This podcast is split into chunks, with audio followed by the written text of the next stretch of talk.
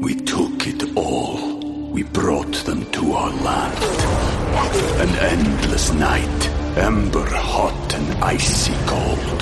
The rage of the earth. We made this curse. Carved it in the blood on our backs. We did not see. We could not, but she did. And in the end... What will I become? Senua's Saga. Hellblade 2. Play it now with Game Pass. I'm Maria Menounos, and you're tuned in to AfterBuzz TV, the ESPN of TV talk. Now, let the buzz begin. What's going on, guys? Happy May the 4th. May the 4th be with you. May it be with us all. Just playing with little X-Wing here. I was supposed to be doing some laundry this weekend, but every time I'm going to, I always pass by this thing in my closet, and then I just do... Like, I just kind of do the whole thing. Also, a special little guy wants to say hello today. Mr. Gus Crookshanks. I want to introduce our main guest today. He's an awesome guy. He's an actor, creator of Channel Surfing Studios on YouTube. He created Comedy Crushes Cancer, which raises money for a variety of cancer organizations. As I said before, if you don't like a guy who raises money for cancer, you're a dick. Ladies and gentlemen, Paul Louden. Welcome, Paul. How are you? Having buddy. Good to see you, Adam. Great to see you, too. I like the blue background you got there, cloud. Yeah, I like it. What's cool is, maybe I mentioned before, but this is actually connected to you. This is the banner from the show we did together 4 years ago, Random Acts. Holy, yeah. That's when you could have, like, theaters with crowds and, exactly. Like, actual... Humans used to watch shows, and so... I thought, if I'm going to do this, I wanted to look cool and I wanted to be awesome since it was my first time. And I spray painted sky blue. I love it. I love it. That was too light. So I sprayed navy blue. It was too dark. And then I found another blue and I just had enough to blend them all together. We got blues. It looks like a whole Smurf smorgasbord, Paul. It looks fantastic. So I want to thank you for coming on the show today. Obviously, times are a little different. We're talking to you remotely. I find it interesting because we were talking just before the show. Obviously, in the last 2 months here, everyone's gotten used to the idea of quarantine. Everyone's gotten used to the idea of social distancing. But you already have some experience kind of dealing with this. And I especially wanted to have you on because you are a very positive person. I feel like you've had a lot of stuff thrown your way and you tend to do very good stuff with it. So if you want to just give a little highlight here, you've dealt with quarantining before in the past. I think you said you did a year and 9 months. You had to self-quarantine. Yeah, that's why I keep saying this quarantine for me is like a small vacation, because my quarantine after recovering from stage 4 non-Hodgkin's lymphoma, it's a type of blood cancer, was 1 year and 9 months. And specific 1 year and 9 months is 1 year of 9 months in my studio apartment on Venice Beach, essentially not going out.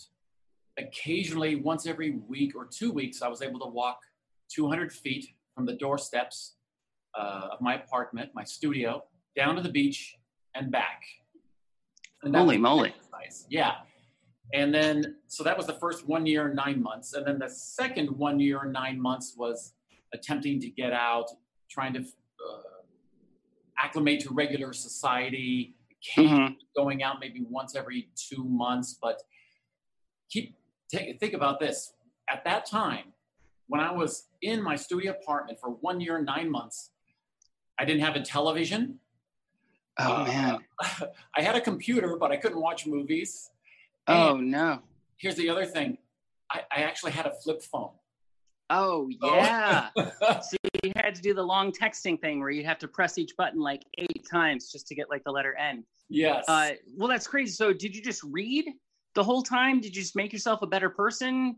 Did you just sit and look at the wall? Like, what do you, did you drink? I don't know what you would do if, like, you didn't have, TV's a great time to just, like, watch a bunch of stuff. It's a great time waster a little bit, but also makes you feel connected to people. But what do you do that whole time just to keep yourself sane, to keep yourself, like, positive? Like, because I'm sure you probably had to, like, you know, because everyone just, naturally now has just been having, you know, kind of meltdowns, burnouts a little bit. They're saying to beware of like Zoom fatigue, that your brain can shut down after a while. Just keep things going. So what advice do you have for people out there who might just be going, I have 2 months of this and I'm going nuts. I don't know what else to do. What do you say?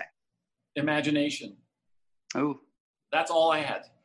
I couldn't read because I felt nauseous. Even if I had a television or was able to watch anything online, which I wasn't able to, it was too difficult for me to concentrate because of the medication as well as the recovery from the chemotherapy. So I spent most of my time imagining, of old sketches that I had written. We took it all. We brought them to our land. An endless night, ember hot and icy cold. The rage of the earth. We made this curse. Carved it in the blood on our backs. We did not see. We could not, but she did. And in the end... What will I become? Senua's Saga. Hellblade 2. Play it now with Game Pass. And re-performing them in my mind and essentially editing and rewriting and then thinking, how could I do new ones? Mm-hmm. I did have a notebook where I could put ideas in, but it was more about taking them, imagining them, running them through and kind of rehearsing them and trimming them so that it came to a point when I started doing sketch. In fact, the first thing I did when I recovered was do a full 1 hour sketch show in Santa Monica at the West Side Eclectic. It used to be called something different, or maybe it's something different now. Mm-hmm. And I used the majority of those sketches that I created in my mind, which I had rewritten so many times that when I took them out, I never did a second draft for any of them. Oh, wow. Oh, cool. Done dozens of drafts. You were done. Brain, you know? Yeah. Yeah. Sweet. And no, I didn't drink that much. I waited until now.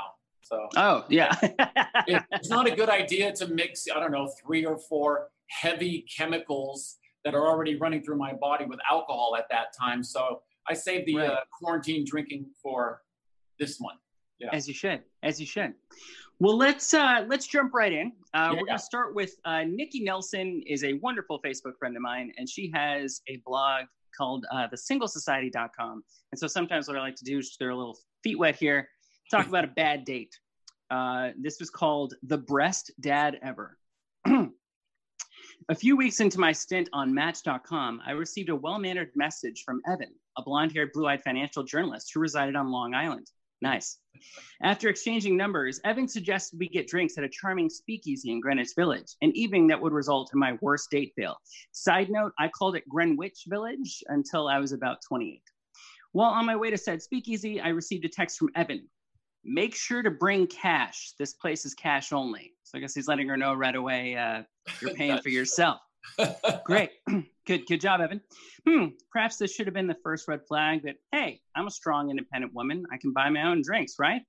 When I showed up at 7 on the dot, Evan was at the bar awaiting my arrival. He was, thankfully, just as advertised in his profile pictures and dressed like a dapper young gentleman.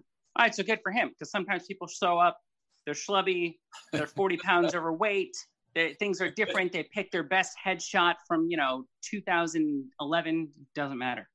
All right, here we go. The conversation was relatively enjoyable, I suppose, and we started chatting about the dating app culture in general. My old friend. I said that given the array of colorful personalities in New York City, my dating experience has certainly been interesting. I've been using the apps on and off for about a year. I took a break because I got burnt out, but giving it another shot, I explained. I hear you. I joined only a week ago. I just got out of a serious relationship and I'm trying to get back in the saddle, he replied. While I do appreciate the transparency, it is certainly not ideal to be dating someone who is clearly on the rebound, but I digress. Evan didn't stop there, though. He decided to unleash his pent-up aggression towards his ex-girlfriend as if I were his therapist. Sexy. Evan explained that in a last desperate attempt to salvage the failing relationship, he treated his ex to a breast augmentation, which cost him $7,000. Good for you, buddy. Reach for the breast.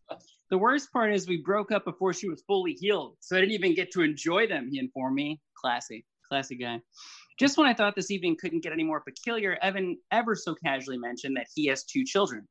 Quite the curveball indeed. It was clear to me that this date was definitely over, but I tried to make conversation simply because we had already ordered pistachio-crusted goat cheese balls with a side of truffle fries. That sounds delicious. And I was fucking starving. I began asking questions about the children that I had no idea existed and if the boob job ex-girlfriend was his baby mama. Oh, no. The kids are with my ex-wife, Evan explained. Well, good to know.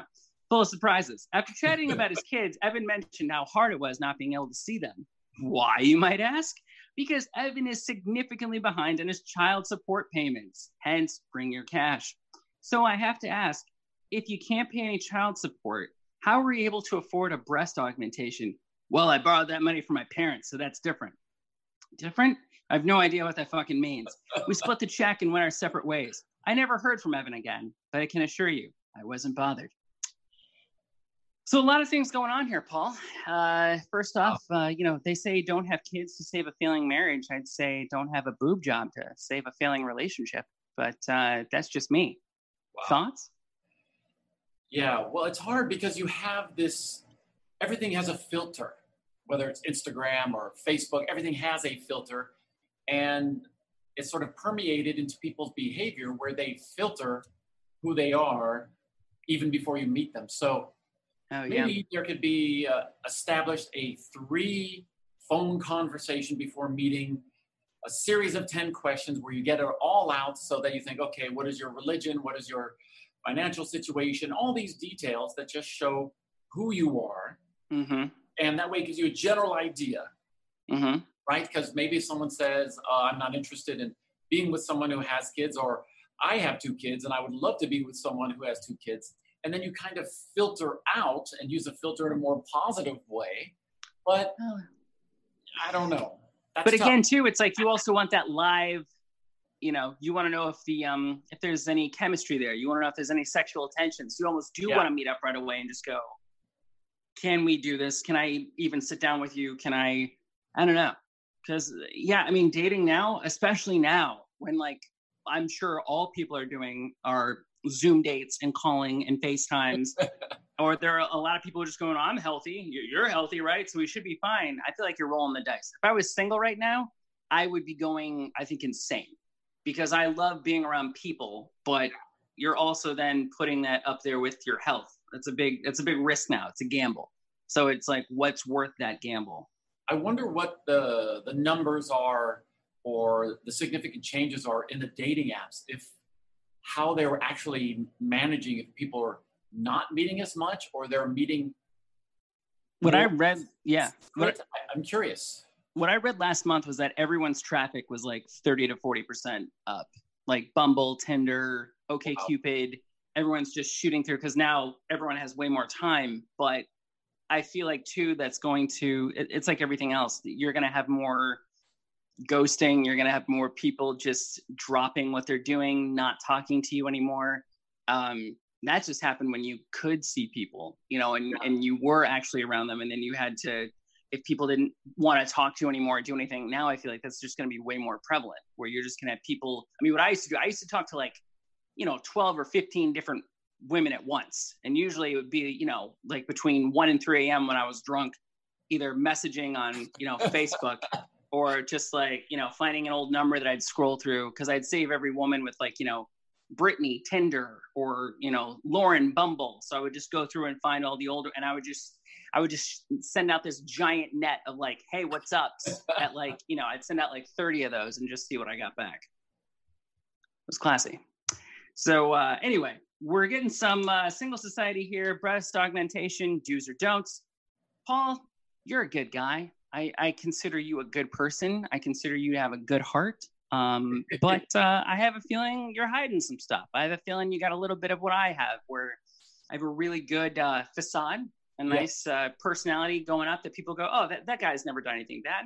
But I have a feeling maybe you have some date stories that you'd like to share. This isn't well-adjusted Hollywood single. It's horribly Hollywood single. Yes. So please, Paul, take it away. Well, first of all, I've seen your live show, so I know a lot of your dark secrets. So yes, you have.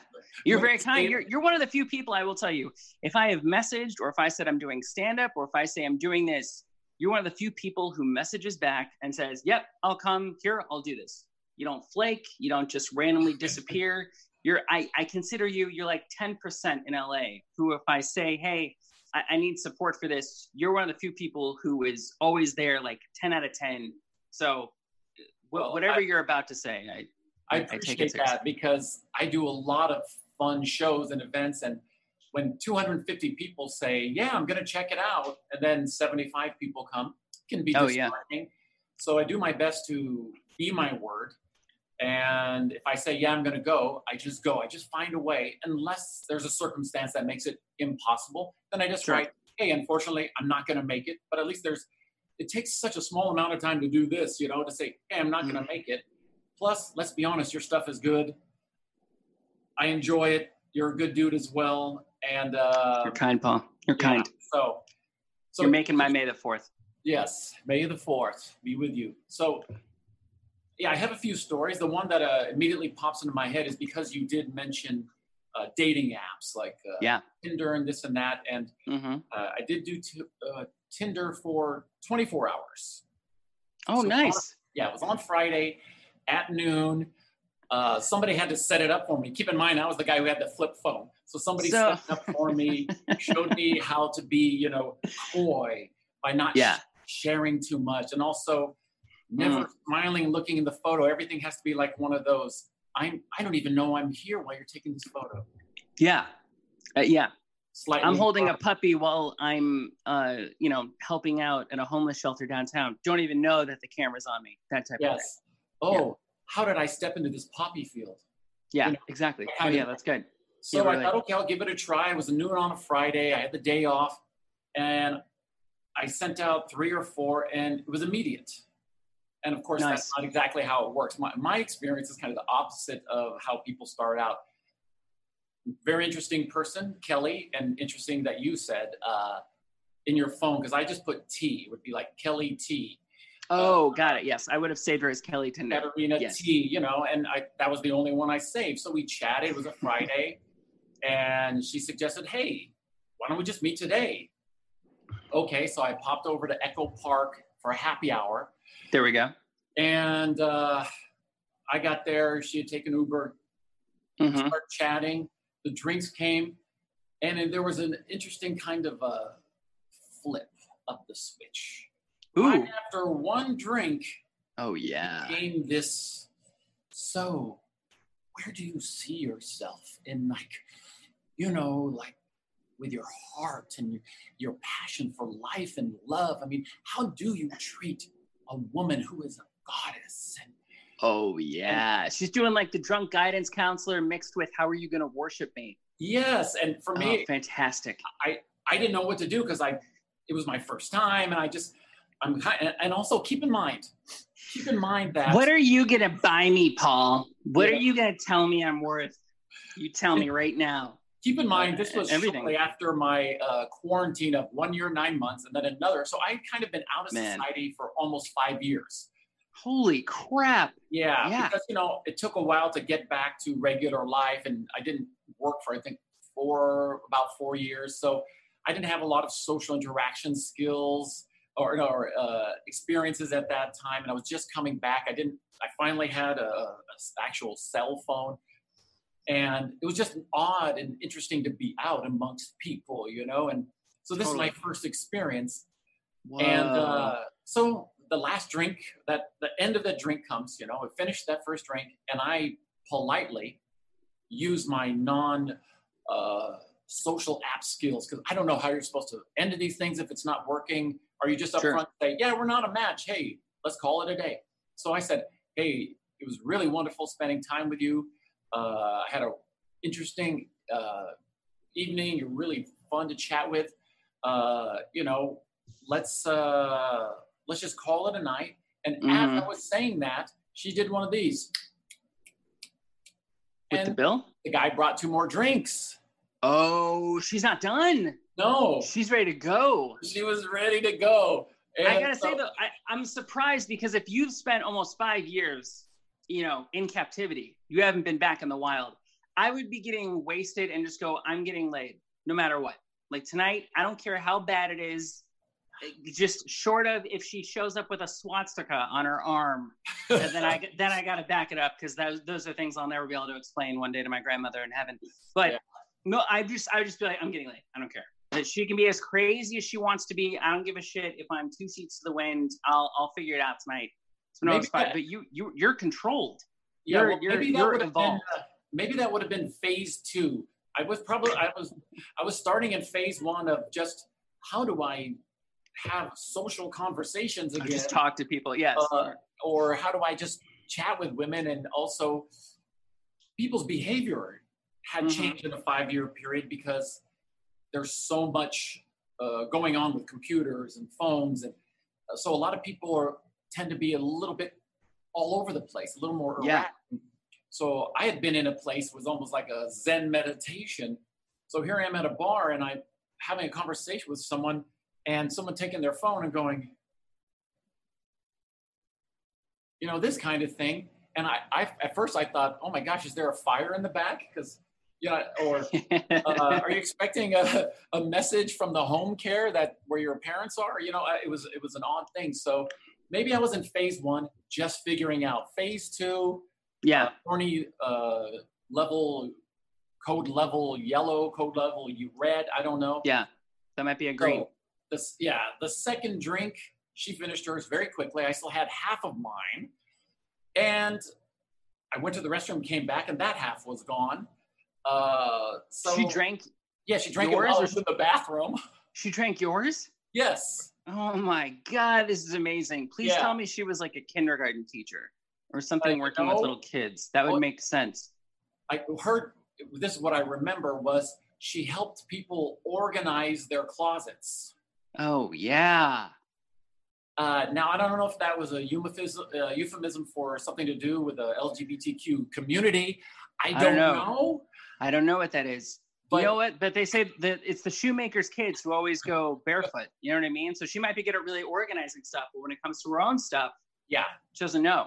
So she would look at people's closets and shelves and find out how they can organize it and put it together to get their lives in order. I do that for free on the weekends, but I just annoy my fiance, and she says, "Please don't touch that stuff. That's my stuff." And I have to go, "Oh, right. That's how I ordered it." And man, yeah, exactly. Yeah. So I came back from the bathroom. My half of the drink was gone, and she said, "I'm going to use the bathroom real quick. Go ahead and get that check, and then we'll leave." Oh yeah. So I don't know what "we'll leave" means because she. That means you might go back to her place. That's what that means. I don't know. So, and honestly, she said, "So innocent, Paul. You're so innocent and good. You're so sweet." She said, "I took an Uber, and I'm a little bit maybe in this situation naive. I said, 'Who is that?'" I thought it was her German cousin visiting for the weekend or something. "Yeah, I'm here to give you a ride." Cousin Uber goes to MIT, yeah. Yeah, go for hot dates. That's great. She wanted you to take her back home. She wanted, or maybe go by your place first, you know? I don't know. So the bill comes to me, I pay it. And you know, in my world, if you sit with someone and you're getting to know them, it's a date, you pay for the first beer or drink, whatever it is. And if that person is interested in continuing the evening, they would generally suggest, "Why don't I get the next drink?" Meaning, I like you. Let's continue. And that's my experience. And that's how I've functioned. Sure. It's not a matter of who's paying, but about who's initiating. Is this continuing? Yes. So, very good. Yeah. So I pay the bill. She comes out, doesn't sit down and says, "Okay, let's go." And I go outside and I said, "Well, I'm parked over there." And she said, "Can you drop me off at home? I'm a mile away." And in my brain, I'm thinking, I'm going to drop her off, you know? Oh, yeah. That's what she says, drop her off. Maybe I'm too literal. So we're driving, and she's sitting like this the entire time. Not saying anything. No conversation, no nothing. And I'm asking, so when you organize the closets, do you look at the clothing first or the boxes or, you know, oh, my God, I was asking. Paul, you're such a good guy. You're such a good guy, Paul. Every open-ended question. So, you know, if there are boxes in there, do you combine them or do you? Yeah. And so she says, "Oh, it's at the top of this hill. It was right around the corner from Echo Park, Franklin or something. I forget what that area is called." And as I'm pulling up to where she lives, you know, she's, "Oh, it's right up there." As the wheels are still rolling, and I reach down to pull the brake. I've almost stopped. She undoes her seatbelt and pops out of the car before it stops. Oh, yeah. And for a moment, I really thought, is she going to tuck and roll? Oh yeah, she's out. Just that's it. So she asks for a ride home, doesn't want to talk to you, then just somersaults out of there. Yes. She's got a couple drinks in her, including your finished pint. Yes. So, oh man, Kelly. She sprints to the door, which is funny to see someone sprint in high heels. I mean, it just never looks right. Yeah, upstairs, sprints, doesn't turn around and give a polite gesture of waving or thank you or anything. So she was done. She was done. And then, so I just said, oh, first adventure, that was wild. You know, I go home, go to sleep, I crash, I wake up, and I check on my new iPhone because I'm hip and cool. I have an iPhone at that time, right? A new one. I finally got one. And there was a message from her. Now, it wasn't a voicemail, because now you can actually record a message, hit text send. Memo? Yeah. Yeah, and it's a maximum 3 minutes. At 3 minutes, it cuts you off. So I look at my phone, and I have 7 of them. Whoa. Full right? 3-minute ones? Yeah, full 3-minute ones. So you have 21 minutes of text to talk? Yeah, so I start listening, and I started listening, and I'm going through it. And of the 21 minutes, I only remember a small portion, and I'll finish with this. What she said was, if I can't love a man like you, I can never love anyone. Oh. Leave Tinder. They don't deserve you. That was it. That was that was around 11 o'clock in the morning. And then at 12 o'clock is when I deleted it. So I had that full 24 hours. So that's my. Leave Tinder. They don't deserve you. They don't deserve you. So wow. To her. Yeah. Dude, I got to give you credit. Do you have a maximum or minimum when you were dating what you'd spend on a date? No. You felt comfortable with? No. Not at all. Not at all. I do feel like it's a get to know you phase, which means dinner can be difficult because there's lots going on with dinner and ordering, and I don't know, I feel like a drink or even a coffee. Yeah. What I noticed at that time is there were lots of movies about the Craigslist killer and boyfriends coming and stalking and stealing their identities. So I stopped asking or requesting to meet for a drink. I said, hey, let's grab a coffee during the day. There you go. Yeah. So that's what I started doing during that time. And I found it to work a little bit better. And people's guards were a little lower because it's a coffee shop. Yeah. And you also get a coffee that's near a park. Then you can walk around. You can walk around. It's a different environment when you're there. So for me, it's not about money. It's more about the investment of the communication of where you're at, and then maybe the second one you meet for a drink, and then after that you could do a happy hour, and then it goes from there. Well, you're very nice. For me, it was a lot of times about the money, Paul, and I put that up front. I said, if you expect me to pay more than $50, we're gonna have to talk. Whoever you think you are, but yeah, it's about the kids. So all right, so that's a great story. Was there another story or relationship that you wanted to talk about? Well, there was one which is totally and completely different. And this, you know how you mentioned earlier Shakespeare being in quarantine inspired several plays, right? Well, just hearing about that, yeah. Yeah, one of my more popular sketches, which is not on YouTube because of music copyrights, but as far as when I show it at screenings, it's one of the more popular. This one dating situation created that. And this was during a time when people in the LGBTQ were being allowed to have same-sex marriages, and then it was removed, and then the law was passed they could get married, and then government, the state said yes, and then it was just a really unusual time, right? And it just so happened I met someone. This girl, her name was Coco, which was a nickname for what I don't know. Coco, great name. Yeah. She was indigenous, some people may say Native American, and she had these amazing, really beautiful, like flowing outfits, it's like almost like a painting, this garb and these beautiful I almost said decorations, just everything about her was really fascinating. And Coco, dark hair, just kind of dark hair, dark skin. Yeah. Paint the picture. Yeah, and very slender, very slender. Okay. So again, we went out for a coffee. We happened to meet somewhere where it's near a coffee shop, and then we went for a coffee. And then another time we went out for a drink. And then there was a group gathering. I invited her. Mm-hmm. And we're all there just having a good time. And we're just really getting along, and really connecting. And I thought, oh, wow, this could be my first, real relationship after my recovery. I mean, everything about her is just fantastic. We hadn't reached any real intimacy, just holding hands and caressing. Yeah.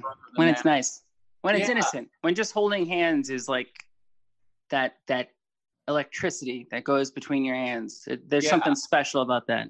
Yeah. And so we're at this party, mm-hmm. And then she goes to the restroom. My friend comes over and says, "Who's that?" And I said, "Oh, that's Coco. We've been seeing each other for a couple of weeks.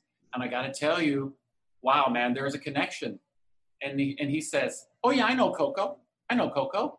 Coco's my sister's friend." I said, "Really?" "Yeah. Coco's a dude." "Oh, no way." "What do you mean?" I said, No. Coco's a what do you mean?" He says, Yeah. Coco's a guy. I mean, you haven't. And I said, "No, we haven't been intimate in any way." And she had these flowing clothes, so I never could actually. She wasn't, cleavage type person. And he says, "Oh, wow. Yeah, he's a dude. I know Coco." And then she comes back, and Coco says, "Hey," and knows my friend. Yeah. And it was at that point, the evening was wrapping up. Her friends actually came by, and she left with them because they were going to go do something, and I left with another group because we're going to go see a late night show. Yeah. So, a lot of things. Where do you go from there? Where do you go from there? What do you say? I don't even know what's allowed to say. I'm a straight white guy in 2020. So I've just learned to be very, just say, if I don't know certain things, raise my hand, ask a question, the correct pronouns, make sure however they'd like to be, called in whatever pronoun you use. But what'd you do? Where'd you go forward? I didn't know what to do. I just wanted to be sensitive to this situation because it could be, if a person is highly sensitive to their situation and hasn't informed that to you, then my response could adversely affect how they continue their relationship. So we continued to chat, and then we were going to meet Friday, and we got together, and obviously I was kind of perplexed. I didn't know what to say. I didn't know what was going on. Yeah. And she was behaving strangely. And I thought, okay, is it me? Am I projecting that because I'm off and I receive this information, and how do I approach it, and what do I say, and how do I respond if you have feelings for someone, maybe it's me, maybe I don't know. So Coco says, "There's something I need to tell you." And I thought, oh, here we go. Here it is. And I just told myself, okay, I'm just going to open my mind, my heart, and just listen and go with whatever happens and try to come out the opposite side, the most positive, the best way I can. Sure. So Coco says, "It's taken me a while. And this has nothing to do with you." And for a moment I thought, it's not you, it's me, but I don't know. Mm-hmm. It's taken me a while, she says, to understand who I am and where I am with my identity and my sexuality. And I want you to know it has nothing to do with you, but I realized I'm a lesbian." Whoa. My friend was screwing with me. I didn't know where this was going to go, because I never hear the stories ahead of time because I want it to be as real as possible and reaction. So she's a lesbian, and the friend was screwing with you, saying that she was a guy, but she's really not. And you kind of bought it and went ahead with it. This sounds like a Who's on First Seinfeld situation where you're thinking, oh, they're going to say this. And you're I get it. And because you're it's not that I have nothing against you personally. I'm just, however you best navigate what you're about to say, as everything's, recorded now and put back in your face on full display, or someone can go into your Twitter from 10 years ago and talk about how terrible of a person you were. But, that's interesting. Wow. Oh my gosh. Not what I expected. She just start laughing? What'd you say? Did you say, by the way, this guy said that, you know, you might be, you were a guy, so I didn't know if you were transitioning. I didn't know where, how to say it. I mean, the, you know, the flowing clothes. Oh my God. Yeah, you know, I didn't even mention that because I realized I've been duped by my friend who's hilarious. He still laughs at me today. He still sends me texts saying, hey, I have a brother who, my friend's brother is in town. You want to go out with him for a drink or something? You know, oh my God. It's so funny. I laugh because this is amazing. I just believed him. But no, I didn't say anything to her because I knew that in itself was a challenge for her, a difficult moment. Sure. So I just said, oh, I totally understand. And if that's who you are, then you have to celebrate it and be that. And 100% behind you, and let's still hang out. Let's have our drink. Let's still chat. And then she told me her story about growing up and all of this, and how in her community it's not really accepted, and this and that. And so it was a really nice and positive evening. Well, see, you're a positive, well-adjusted person. I have a feeling I would have gone a bit more the Ben Affleck Chasing Amy route, where I just would have heard, I'm only into women, and I would have gone, oh, got it, but I might be the first guy, because I'm pretty special. My mom told me every day I'm a special little soldier. I might just be able to crack this code, but that's great. What you really, what you did there, it was funny. I didn't know, could you see I didn't know what to say. I didn't literally, you stopped me in my tracks. I literally did not know the next thing to say, the best way to go about it. I'm like, sure. That was me in person. Your response was what I was thinking inside. But then imagine the first person you ever share that with. Maybe my response could have an indelible effect, a ripple. Yeah, that's a big matzo ball. I don't want that responsibility. I don't want to be responsible for how you're going to deal with stuff down the line. I don't want to be like, man, I'm just picturing enough right now, just if I have kids someday, like how I'm going to, you know, tell them things and let them journey out into the world. But to be responsible for like an adult as a reaction, how they see things and then how they extrapolate that 10 years down the line. I know I'm putting my bags down, Paul. Wow. Well, great stories. Thank you for sharing with us. That's Coco. That's Coco. She Coco'd ya. See, this is what my friends would have done. It's like, hey, did you go out? Yeah. She like you? Nah. She's like, she likes girls. Ah, she's a Coco. Yep. She's a Coco. She's a Coco. Well, hey, sometimes you Coco, sometimes you don't. Sometimes you Coco, sometimes you don't. Sometimes you Billy, sometimes you Coco.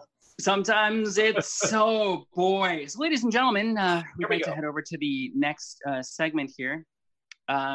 I'm looking at, we're going to play some red flags. Now, this is red flags quarantine style, which means I'm going to read to you 3 different red flags about somebody dating, and then you're going to tell me back the one red flag you could not deal with in quarantine. And by the way, these are new things I'm learning, like just like with my fiance, we got engaged in November. And this whole quarantine, I think, has been the best test of like, and you live with your girlfriend, right? So you're seeing like when you really have no place else to go except your own living situation, you learn a lot really fast about just, you know, how you deal with things, how they deal with things, how, you know, sometimes it is very possible to talk and just cross the lines at the same time. You're one person's thinking about one thing another, but I will say I know I drive my fiance crazy sometimes because you know, I'm a bit of a conundrum of sorts, but she's the sweetest and most wonderful person ever. So she's a sweetheart, and she is, right? She's a sweetheart, man. Yeah. She's a great girl. Wonderful. Good call.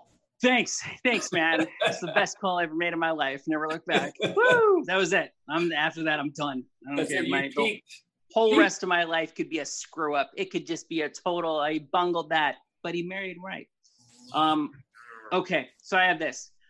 Writes erotic lassie fan fiction. Okay, interesting. Is allergic to all of your favorite foods. Now, for the record, my Amy does not eat, she doesn't like peanut butter, and she doesn't eat pork, so she doesn't eat bacon.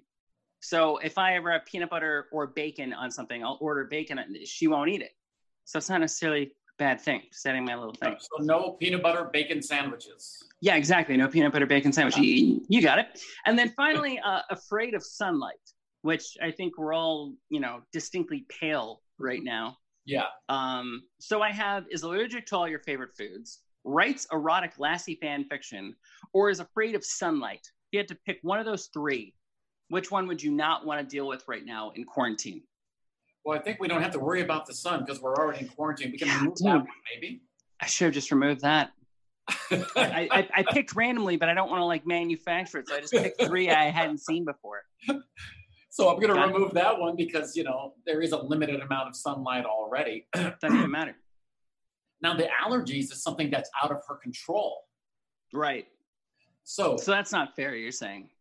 Well, yeah, because the lassie, erotic lassie fiction may be a sign of other issues, which, you know, true. If maybe you guys are having sex and she wants you to bark. Right. Or she wants to pretend like she's a little girl trapped in a well and you have to like go and run help and like bark a bunch of times. So that might be a sign of bigger issues. But if she's allergic to the food that you like, then on a positive note, you never have to share. No. But then it's like, that's a double-edged sword because she goes, oh, you ordered that. Great. Because you know I can't have any. I feel like there is something sweet, even if guys don't want to share, that we get something that we know that our counterpart will like. Because then at least they go, oh, well, that's sweet. You got some for us. Amy thinks I'm a dick. She calls me out on it. Like, so if we're ordering pizza and she'll be like, oh, like, would you get like a slice? I'm like, yeah, I got this and bacon. She's like, oh, so I can't eat it. I'm like, well, I didn't realize, I didn't know you'd be, and she's like, yeah, great. I'll just get a plain cheese. Thanks. Yeah, thanks for thinking of me. And I'm like, oh, shoot. Well, you can always order maybe, let's say, a main course and an appetizer. That's true. One of those two, the person can eat some of it. You know what? It's funny. I got this story the other day because we were FaceTiming with my parents. I will say one of the things positive to come out of this is I FaceTime much more now with my parents. I can talk to them each week. And I was reminded we went to Huntington Beach for like our second date. We had gone out the weekend before and we were in Huntington Beach and we're at this seafood place and I get the lobster bisque and I get this soup and I taste it and it's barely lukewarm, barely. So I call over the waiter. I'm like, hi, I'm so sorry. Can you really just nuke this bad boy up? Or I just want you to blast it with fire. Like just really, I want it hot. She was like, yeah, of course, right away. Brings it right back. The plate feels a little warm and it's still lukewarm. So I call him back over. I'm like, I'm so sorry. I promise I'm going to tip. I work in food and beverage. I get it. I want this piping. I want you to feel afraid. Like I'm going to sue you. That's how hot it is. And she told me because I used the adjective piping and I sent it back like 2 or 3 times. She was like, if that had been our first date, I would have not gone out with you again because you were so adamant about the soup. And I was like, but I was polite. I said, please and thank you. I said, I'm going to tip. She's like, no. She's like, you're a great tipper. She's like, but because you said piping, I just didn't think I could do it. And I was like, all right. So anyway. Trigger word. So we're going to move on real quick. You've heard of F, Marry, Kill. We do a little differentiation here. We do date, dump, divorce. So Paul, real quick, give me your date, dump, divorce. Theme is classic women of comedy. Joan Rivers, Lucille Ball, Lily Tomlin, date, dump, divorce. Which? Okay, I'll give you 10 seconds. I'll date Lucille Ball. Oh, you already know. I'll divorce or I'll dump Joan Rivers. Joan. Because she's no longer with us. So easy to dump someone who's no longer with us. And who's the third? Who's the Lily Tomlin. Okay, I'll divorce her because I'm already with someone. I'm already dating someone, so I think it's best. You have to divorce. Right. And maybe you can have like one of those arguments, you know, that she had like in, it's like on YouTube, right? Like a Lily Tomlin, what was it? I Heart Huckabees with that? Exactly. Is it?